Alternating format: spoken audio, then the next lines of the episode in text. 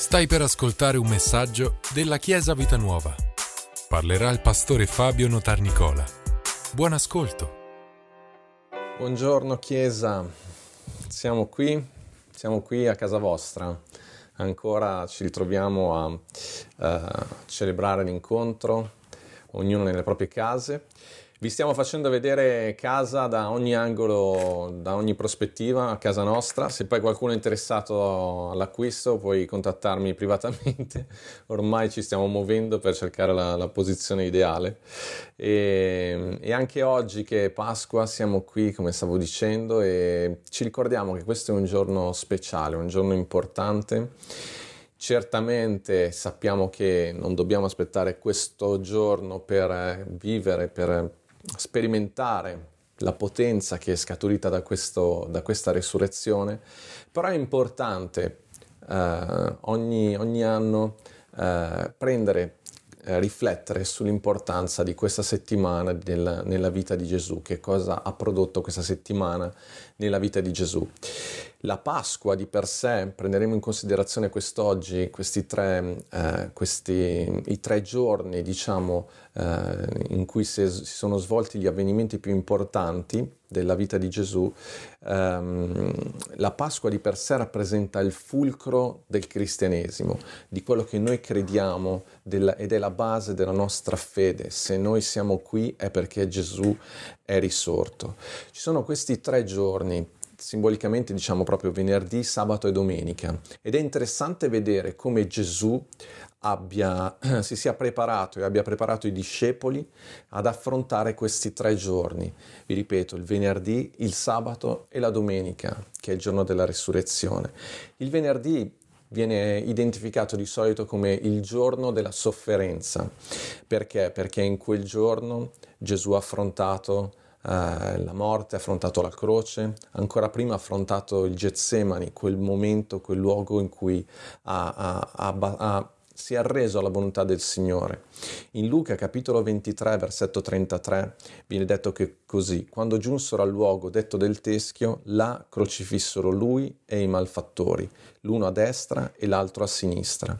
In Giovanni capitolo 19 versetto 1 viene detto che allora Pilato prese Gesù e lo fece flagellare e i soldati, intrecciato una corona di spine, gliela posero sul capo e gli misero addosso un manto di porpora e dicevano salve re dei giudei e lo schiaffeggiavano. La sofferenza di Gesù non è stata soltanto fisica, ma è stata una sofferenza anche psicologica, perché i soldati e, e i, i, i, religiosi del tempo hanno, gli hanno inflitto anche proprio questa, questa, sofferenza, perché lo prendevano in giro, lo schernivano, è stato spogliato, umiliato, la croce, da, la, la, la, corona di spine sulla testa, lo beffeggia, sbeffeggiavano. Intendiamo dire che Gesù in quel momento, in quelle, in quelle ore, ha vissuto tutta, tutta la sofferenza che eh, tutti i tipi di sofferenza che noi come uomini viviamo nella nostra vita o, o, o potremmo sperimentare nella nostra vita. Questo ci, ci, fa comprendere perché, e parliamo di una sofferenza, vi ripeto, fisica, psicologica e anche spirituale, perché sulla croce Gesù è diventato peccato e ha provato proprio quella, uh, quella separazione pa- dal Padre, tipica dei noi peccatori. Pensate alla sofferenza spirituale che ha vissuto. Noi quando, quando lo Spirito Santo ha toccato il nostro cuore ci siamo resi conto di essere peccatori, abbiamo ricevuto il perdono a volte ricordiamo quel momento come un momento da una parte di grande grazia, di grande liberazione, ma quel momento in cui è compreso di essere peccatore davanti a Dio e tutte quelle volte in cui capisci di aver peccato davanti al Signore, anche solo per un singolo peccato, il nostro cuore è talmente eh, triste, appesantito perché, perché, ti dispiace, perché senti questa, eh, questa separazione da parte del Padre eh, separazione che sappiamo che appunto in Cristo Gesù è assolutamente colmata, ma quello che voglio dirvi è immaginate eh, Gesù che invece si è caricato di tutto il peccato del mondo, che peso, che, che, che, dolore, lui che non era mai stato da tutta l'eternità separato dal Padre. Per questo che ebrei, nella lettera agli ebrei, viene scritto che lui ci può comprendere, lui ci capisce, perché lui si può simpatizzare, cioè può realmente capire la nostra sofferenza, perché l'ha già provata. Una delle cose che mi ha colpito è riflettendo ancora sulla, sulla morte in croce, è il fatto che la morte in croce provoca eh, ciò che realmente provoca la morte della persona, è il soffocamento, perché per la posizione che, che la persona crocifissa è costretta ad assumere, per quella posizione la morte avviene per soffocamento. Ed è e mi ha fatto riflettere perché quello, che, eh, molte, quello col quale molte persone stanno lottando in questi giorni, questo virus che c'è e che stiamo combattendo, questo virus attacca proprio i polmoni e le persone pur, che purtroppo sono decedute e quelle che grazie a Dio ne sono venute fuori raccontano, eh, è proprio questa battaglia per respirare. Vedete, Gesù comprende, capisce, ma proprio nel senso più profondo della parola cosa significa anche questa battaglia e lui è lì con noi.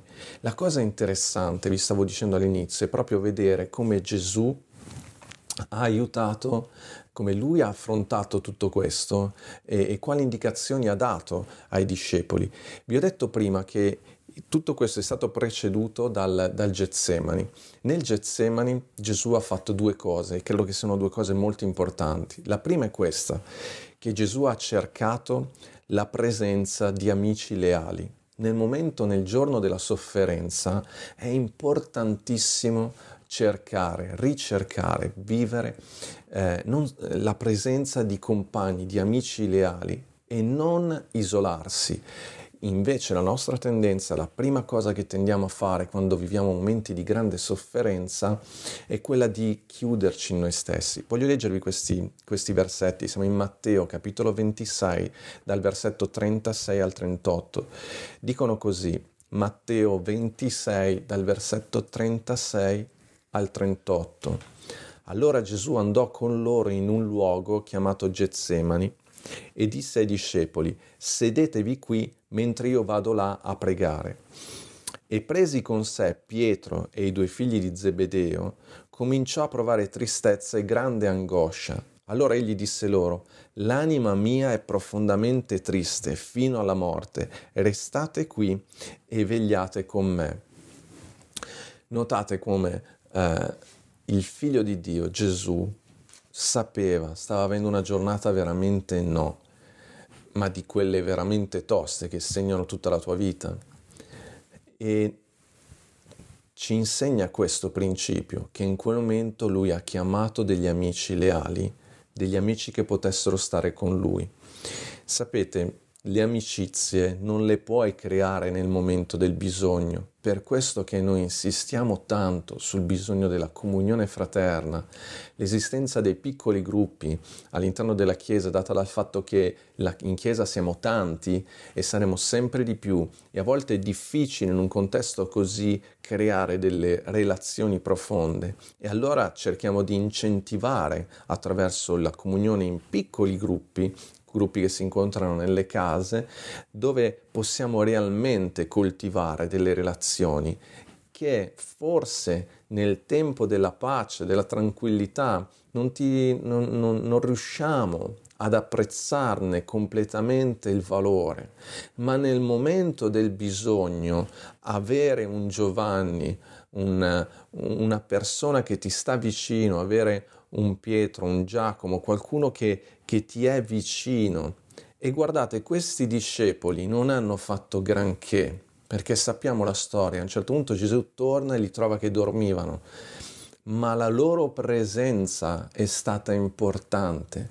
A volte mi è capitato di stare vicino e capiterà di stare vicino a persone che stanno affrontando situazioni molto dolorose e tu ti chiedi ma io che posso fare? Bene, ti dico anche solo la tua presenza, anche solo il fatto di, questo viene proprio chiamato ministero di presenza, servizio di presenza, il fatto di essere lì e far capire semplicemente non ho tutte le risposte, anzi guardate in quei momenti non c'è bisogno di dire tante cose, anzi è, è forse il caso di stare un po' in silenzio, però ti sto vicino, ti sono vicino e non ti lascio da solo.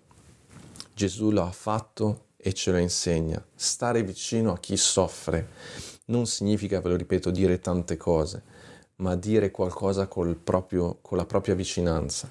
Guardate Paolo che scrive portate i pesi gli uni degli altri e adempirete così la legge di Cristo. Portare i pesi significa starti vicino e per un tratto di strada ti aiuto a portare questo peso che ti sta schiacciando. E la cosa interessante di Gesù, dall'altra parte, lui, la persona che soffre, è che lui ha espresso i propri sentimenti, le proprie emozioni. Essere uomini di fede, essere uomini che credono in Dio non significa nascondere, però guardate, alle persone vicino a te, alle persone che ti possono in qualche modo comprendere, persone leali, non significa nascondere quelle emozioni, quelle, anche quel timore, quelle paure che, che, che stai vivendo.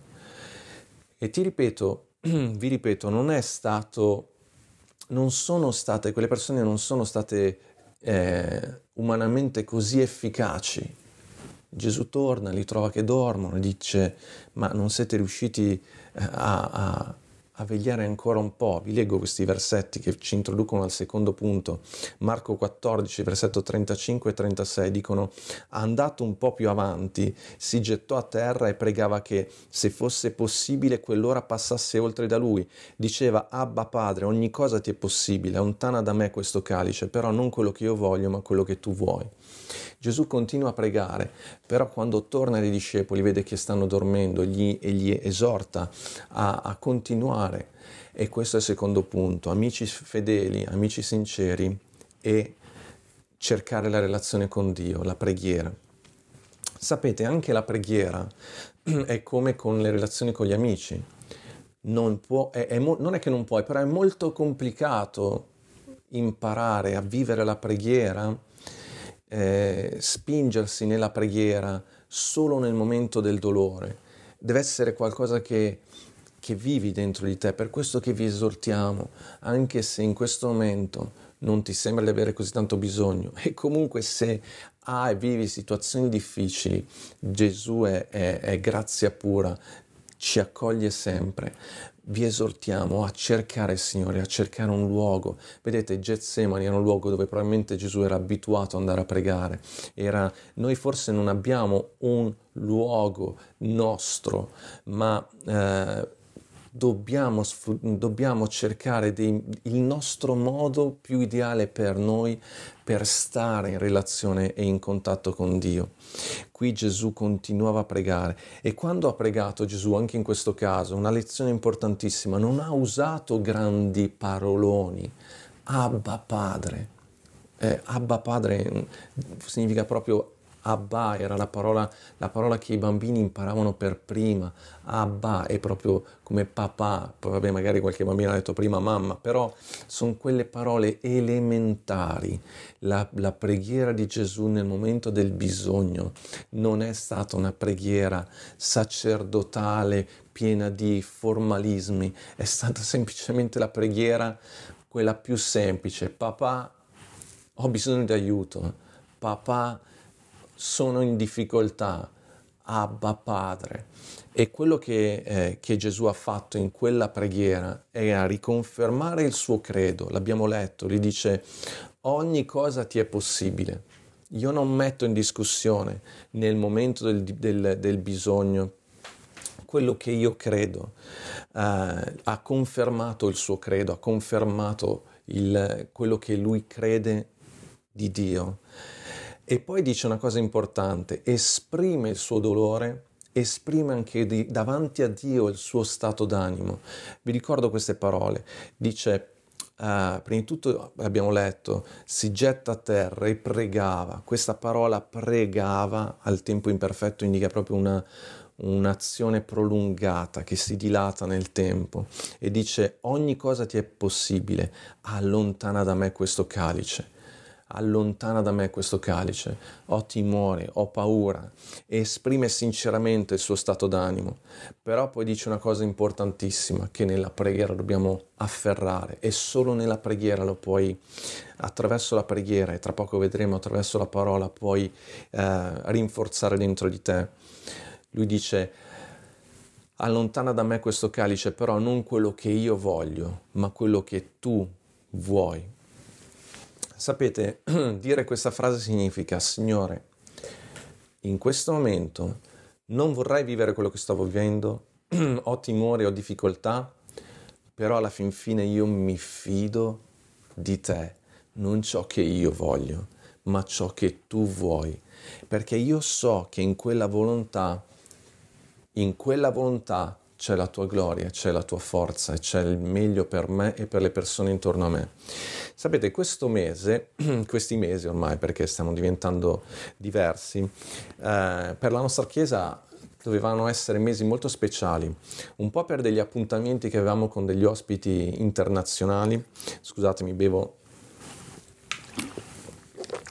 un goccio d'acqua, un po' perché dovevamo avere degli ospiti internazionali e un po' perché sapete, molti di voi sapete, dovevamo partecipare, stiamo lavorando per acquistare un nuovo locale e tutto si è inevitabilmente bloccato e rimandato tutto di altri mesi, siamo ormai più di un anno che stiamo lavorando per tutto questo e quindi rimani un attimino uh, così disorientato. E guardate, quello che ho imparato a fare eh, nella vita, nella vita da, da, credente, stato, l'ho ritrovato poi anche in questo insegnamento che stiamo condividendo oggi.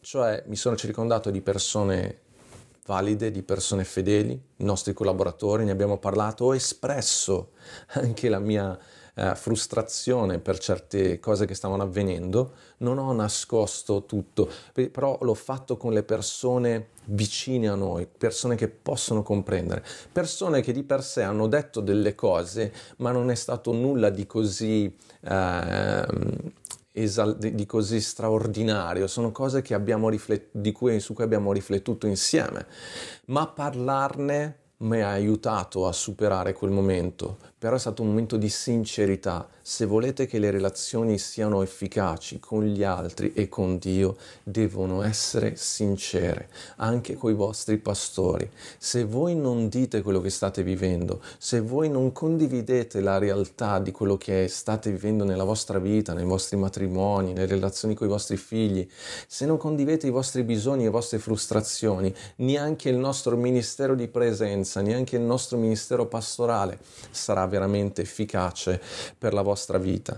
E poi, come ho detto, abbiamo cercato il Signore, abbiamo pregato, abbiamo, abbiamo parlo al plurale perché ovviamente c'è dentro anche mia moglie e dentro, ci sono dentro anche tutti gli altri leader e, e abbiamo detto quelle stesse parole, l'abbiamo detto in altro modo, però alla fine abbiamo detto Signore, siamo un po' eh, arrabbiati per tutto questo, un po' confusi, però che la tua volontà sia fatta. Mi fido di te io non cambio il mio credo per le circostanze, io mi fido di te. Una volta quando è tornato Gesù dei discepoli, gli ha detto pregate perché lo spirito è pronto ma la carne è debole.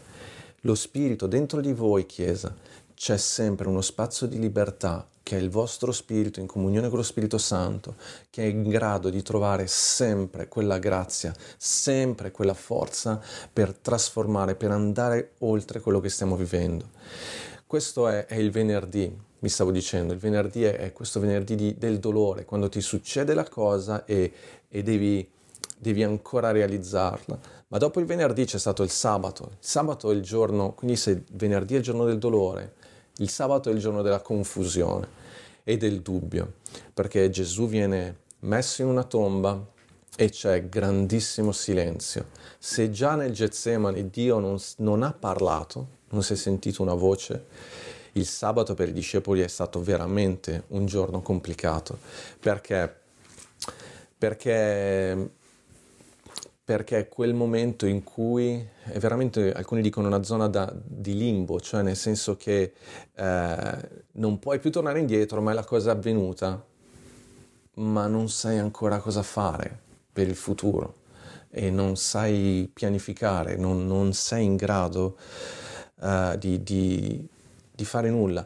Pensate ai discepoli che quante cose devono aver pensato, quante cose hanno, uh, quanti dubbi gli devono essere venuti del tipo avremmo potuto fare diversamente, non abbiamo capito le parole che ci ha detto, dovuti, avremmo dovuto uh, agire in un modo per, per salvare Gesù, eh, lo abbiamo tradito, eh, avremmo dovuto morire con lui, chissà quanti, quanti pensieri, senza capire bene eh, che cosa, cosa, fare.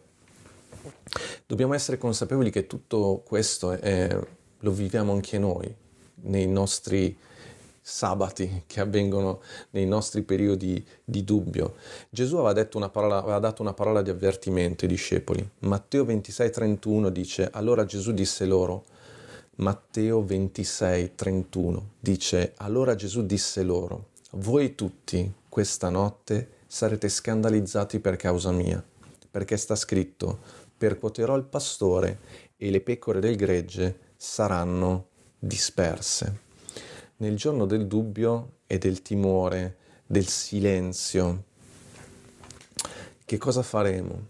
In quel giorno, uh, Matteo 26, 56 conferma e dice allora tutti i discepoli, lasciatelo, se ne andarono. Sono tante persone che nel momento del dubbio, della frustrazione, lasciano, lasciano la Chiesa, si allontanano dal Signore, non ne vogliono più sapere. È un rischio che tutti quanti corriamo, è un rischio che è un pensiero che in qualche modo nel nostro sabato, nel nostro giorno della confusione, tutti noi abbiamo in qualche modo accarezzato. Mi ha colpito eh, ascoltare una una, una, testimonianza di un pastore molto importante in America che conosciamo tutti, no, tutti anche noi, che si chiama Rick Warren. Lui qualche anno fa ha perso eh, un figlio e e per un po' di tempo lui ha deciso, essendo molto famoso, tante televisioni lo, gli chiedevano di rilasciare un'intervista e lui racconta che per sei mesi ha deciso di non dare interviste e poi finalmente ha, ha deciso di eh, rilasciare la sua intervista con, con la CNN e così ha detto parlo con loro e parlo un po' con tutto il mondo e quando l'intervistatore gli ha chiesto ma nel massimo del tuo dolore hai mai dubitato dell'esistenza di Dio? Eh, questo pastore ha dato una risposta molto interessante. Lui dice: Non ho mai dubitato dell'esistenza di Dio. Ha detto: Sono molto sincero, non ho mai dubitato dell'esistenza di Dio, ma della sua sapienza, del suo tempismo, sì. E poi ha aggiunto una cosa. È un po' come quei bambini, quei figli, figli, come anche noi siamo, siamo figli, quindi l'abbiamo vissuto anche noi, come quei figli che in alcuni momenti non dubitano mai di essere figli dei, dei propri genitori, però a volte dubitano che i genitori siano così intelligenti, che i genitori siano così saggi. Ecco, credo che in alcuni momenti lui dice non, non è un problema, per Dio non è un problema che ogni tanto, se nella nostra mente ogni tanto passano questi pensieri. Però ricordati che dentro di te sai di essere figlio di Dio e dentro di te sai che Lui è Dio e che Lui è buono. Però in quei giorni, in quei momenti rischiamo di allontanarci, ma quando ci allontaniamo aumentiamo il nostro dolore, perché noi siamo creati per vivere con Lui. Che cosa ha fatto Gesù uh, per aiutare i discepoli? Gesù gli aveva dato la parola, Gesù li aveva preparati con la parola nel tuo sabato, nel giorno della confusione, devi aggrapparti alla parola di Dio. La parola è piena di promesse, piena di, di scritture che ti possono aiutare come delle ancore a mantenere ferma la tua vita e a resistere nel giorno difficile. Sapete, c'è una frase che viene detta spesso che, che è veramente molto importante. Dice non dubitare mai nelle tenebre quello che Dio ti ha mostrato nella luce. Non dubitare mai nelle tenebre, ascoltatemi bene, non dubitare mai nelle tenebre quello che hai imparato nella luce. nel giorno della sofferenza non è quello il momento di mettere in dubbio ciò che i tuoi occhi hanno visto chiaramente nella luce. Anzi, devi ricordare le promesse, devi ricordare a te stesso quello che Dio ti ha detto. Gesù, subito dopo, se leggete il Vangelo di Marco, Marco sono 16 capitoli, i primi 8 capitoli sono tutta una preparazione a quello che racconterà dall'ottavo in avanti, che è tutto il percorso della passione di Gesù. E dal momento in cui i discepoli con, identificano Gesù, nella famosa domanda, e voi chi dite che io sia?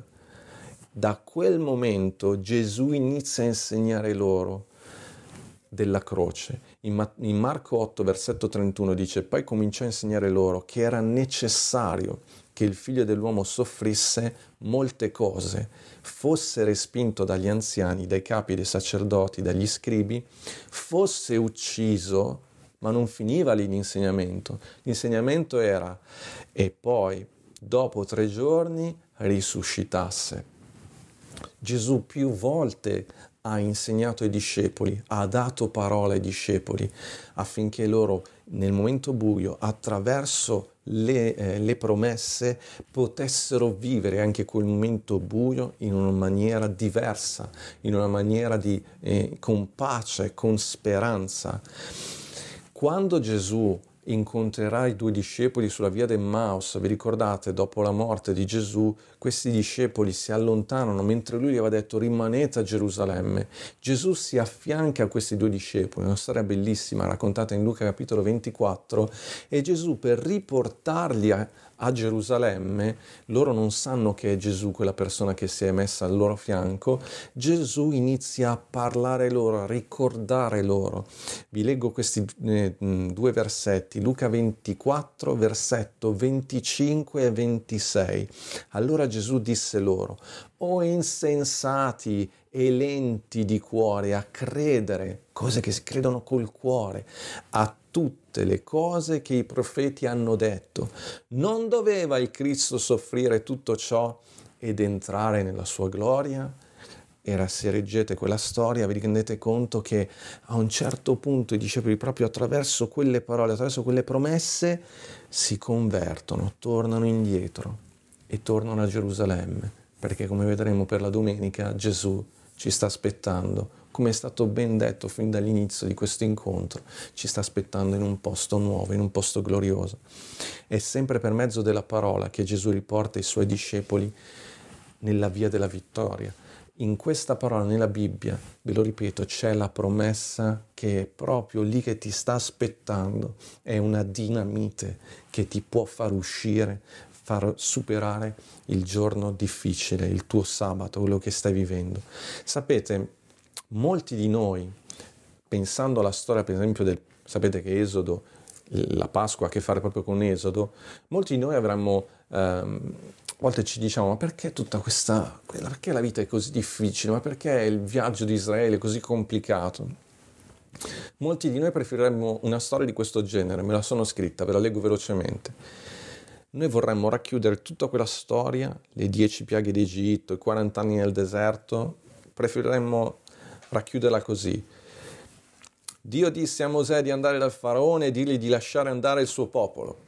Il faraone obbedì, il popolo partì e in 3-4 giorni arrivarono nella terra promessa.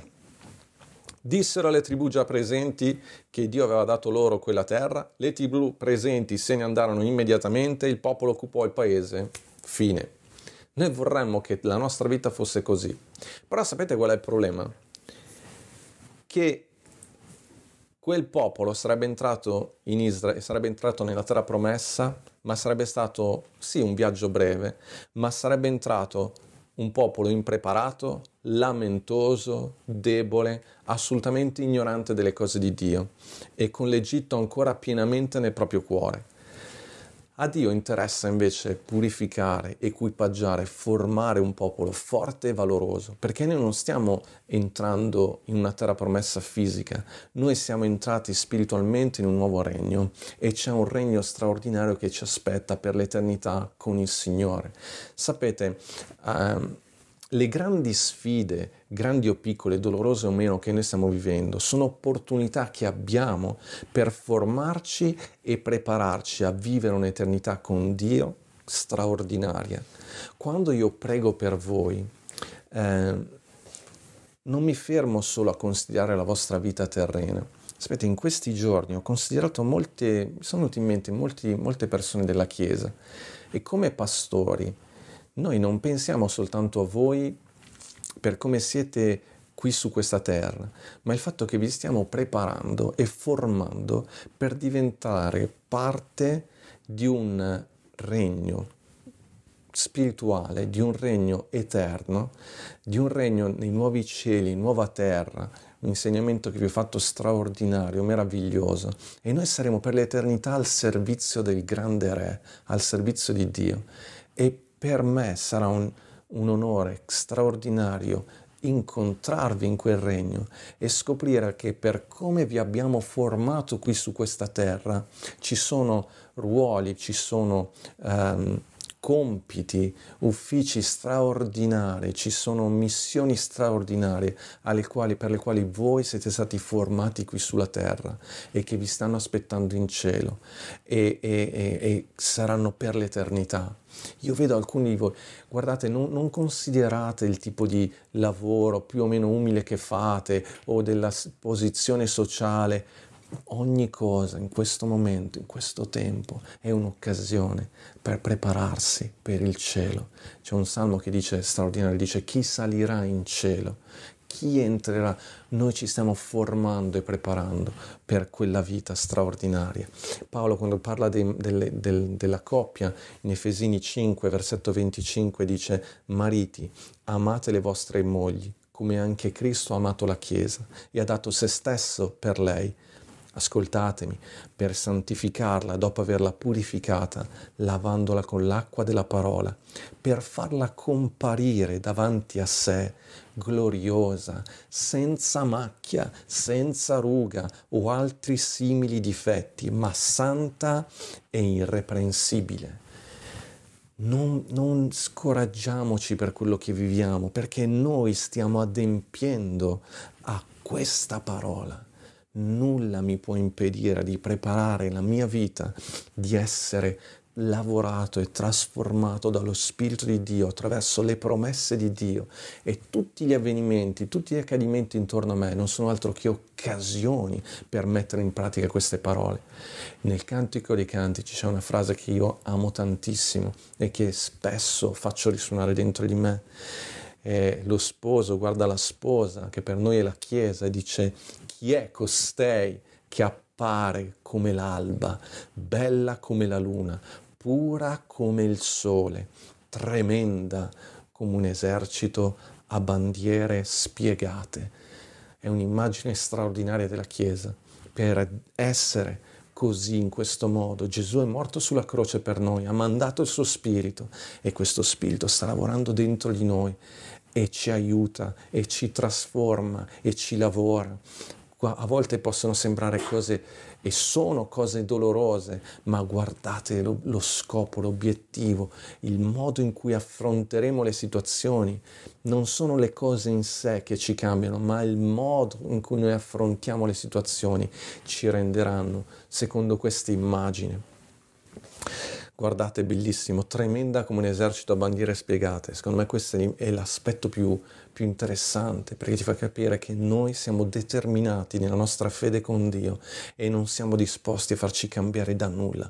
Noi crediamo in un Dio buono e crediamo in un Dio che aiuta in un Dio di consolazione e la croce è la nostra dimostrazione. Dio ha riscattato il suo onore sulla croce rispetto a tutti coloro che credono o hanno pensato o hanno, e hanno predicato nel passato, sto parlando della, de, de, della rivelazione fino alla croce, quindi del, delle, tutti i religiosi del tempo che, che Dio fosse un Dio arrabbiato. No, sulla croce Dio ci dimostra che è Lui che prende il nostro posto, ha mandato suo figlio proprio perché per salvarci e purificarci, perché ci ama. Alleluia, perché Lui è un Dio di grazia.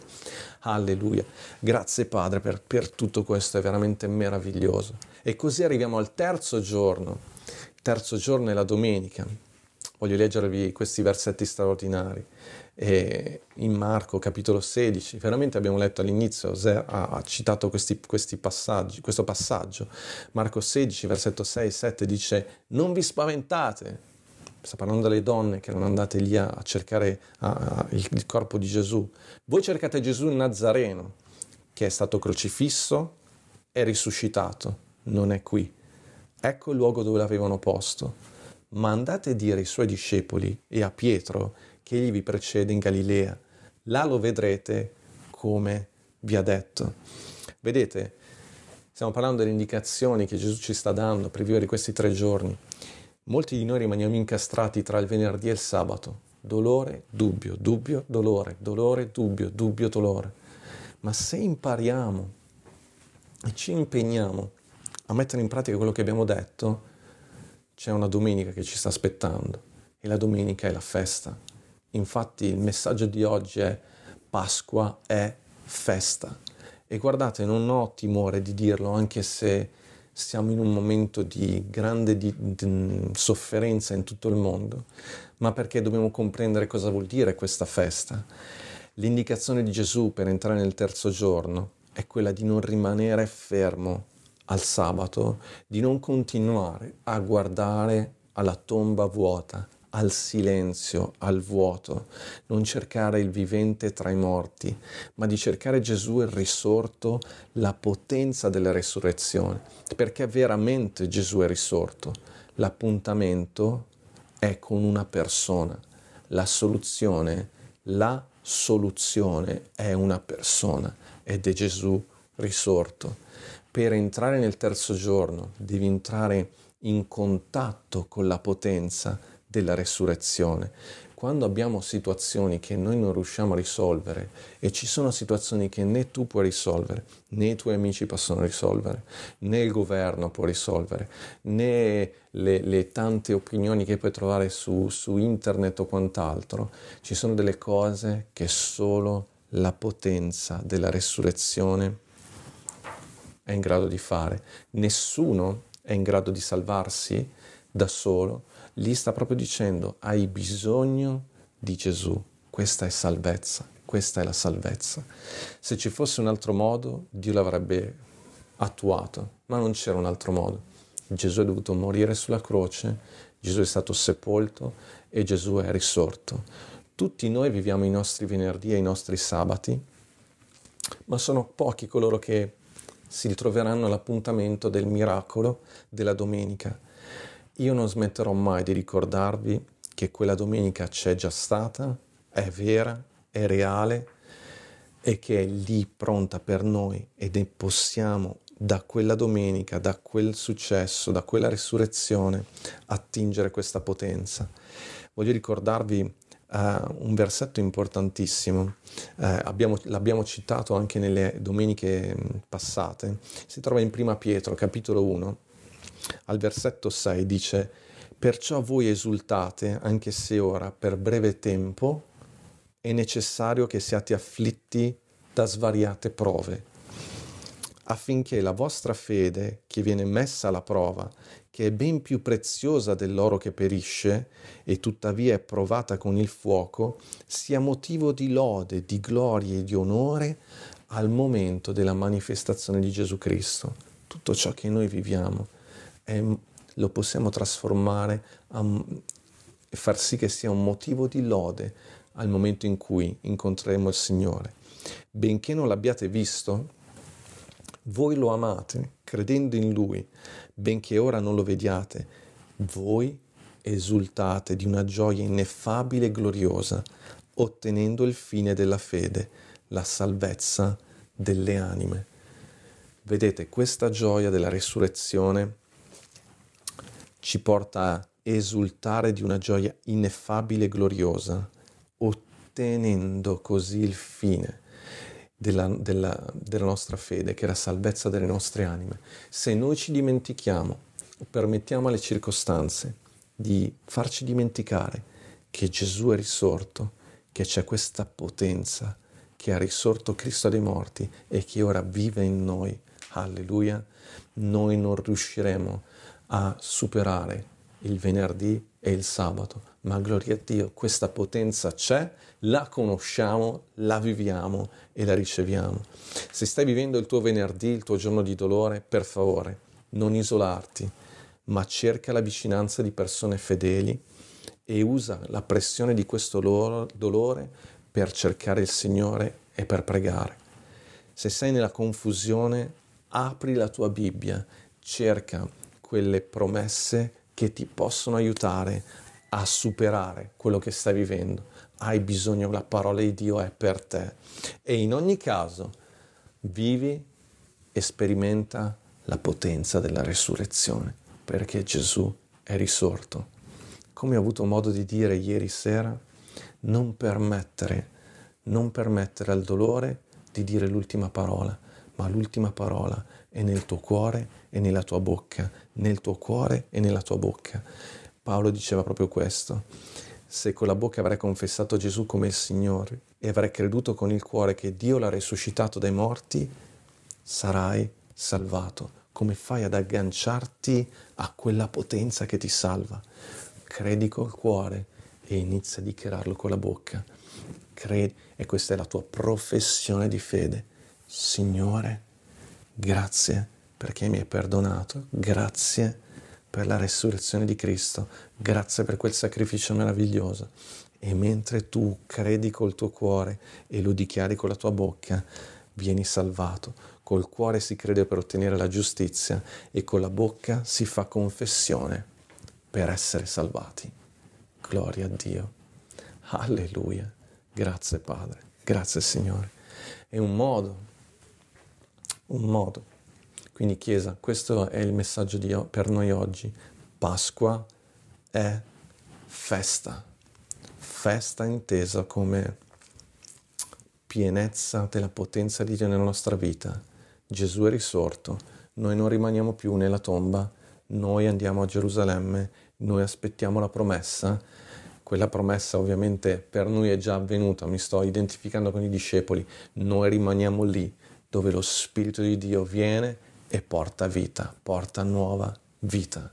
Alleluia. E lui è in grado di trasformare, trasformare, trasformare, trasformare ogni lutto in danza, ogni situazione difficile in un motivo di lode.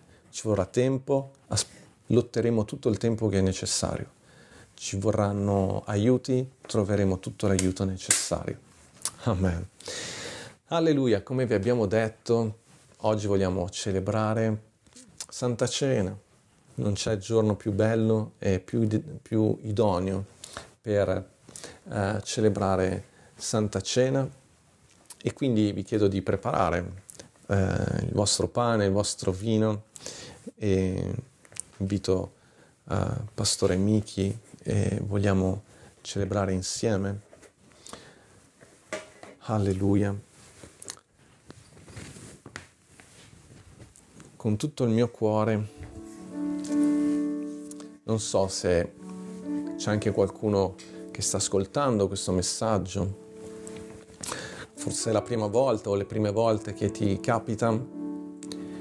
Io ti dico, la Pasqua è un messaggio di salvezza, un messaggio di nuova speranza, c'è una nuova vita. C'è, abbiamo detto appunto che la Pasqua è, è una speranza soprannaturale, la Pasqua è rinascita, alleluia, Pasqua è, è, è una festa, Dio ha liberato il suo popolo dall'Egitto e gli ha detto andate per celebrarmi una festa nel deserto, andate a trasformare i deserti in luoghi straordinari. A volte il deserto è il nostro cuore, la nostra vita, volte il deserto è la nostra situazione, il nostro matrimonio, la nostra situazione economica, il nostro lavoro in questo momento, che non sappiamo più cosa fare. Capisco, immagino, ognuno di noi sta vivendo situazioni diverse, ma Dio non è cambiato, Dio è amore e Dio ti sta invitando a non perdere speranza ma di venire lì dove puoi trovare nuova forza, dove puoi trovare quella straordinaria potenza della resurrezione. La resurrezione significa tutto è possibile con Dio. Anche la morte è stata sconfitta. Anche il nemico più grande è stato sconfitto. Se quella potenza ha potuto vincere la morte, quella potenza, la potenza dell'amore di Dio, la potenza della grazia di Dio, può vincere qualunque situazione tu stai vivendo. Può vincere nel senso che ti porta a passarci dentro e a superarla e a trasformare quella ferita in qualcosa di prezioso, trasformare quel dolore in qualcosa di prezioso. Salmo 22 ci insegna che il dolore in sé, forse il dolore in sé non ha senso, è ciò di cui tu ne farai che trasformerà quel dolore in qualcosa di prezioso, in qualcosa di valore, in qualcosa di importante, di qualcosa di cui per il quale tu riceverai la lode più importante che è quella di Dio. La morte di Gesù in sé è stata una morte atroce, ma è ciò che Gesù ha fatto e ha detto su quella croce. È la vita che lui ha vissuto che ha reso la sua anche quel momento così straordinario. In mezzo a due ladroni c'era un uomo che ha cambiato tutta la vita dell'umanità e la storia dell'umanità. In mezzo al tuo dolore tu puoi scegliere di essere con Cristo, in Cristo e far sì che lo Spirito di Dio trasformi, lavori, possa veramente mettere mano insieme a te. Non ti dico che sarà facile, ma ti dico che sarà inarrestabile, che sarà straordinario. Ma te lo dico con tutto il cuore, con tutto me stesso, perché è così. Questo è il messaggio che Dio ci ha dato grazia di annunciare. Lo Spirito di Dio è in grado di trasformare, di trasformare ogni lutto, in una danza, in qualcosa di, di importante davanti a Dio. Alleluia. E mentre celebriamo Santa Cena, pane e vino ci ricordano proprio questo, questo messaggio e proprio in quel momento diventerà reale per tutti noi. Alleluia. Amen. Grazie per averci ascoltato. Rimani aggiornato attraverso i nostri canali social. Ci trovi su Facebook, Instagram, Spotify e sul sito www.chiesavitanuova.org.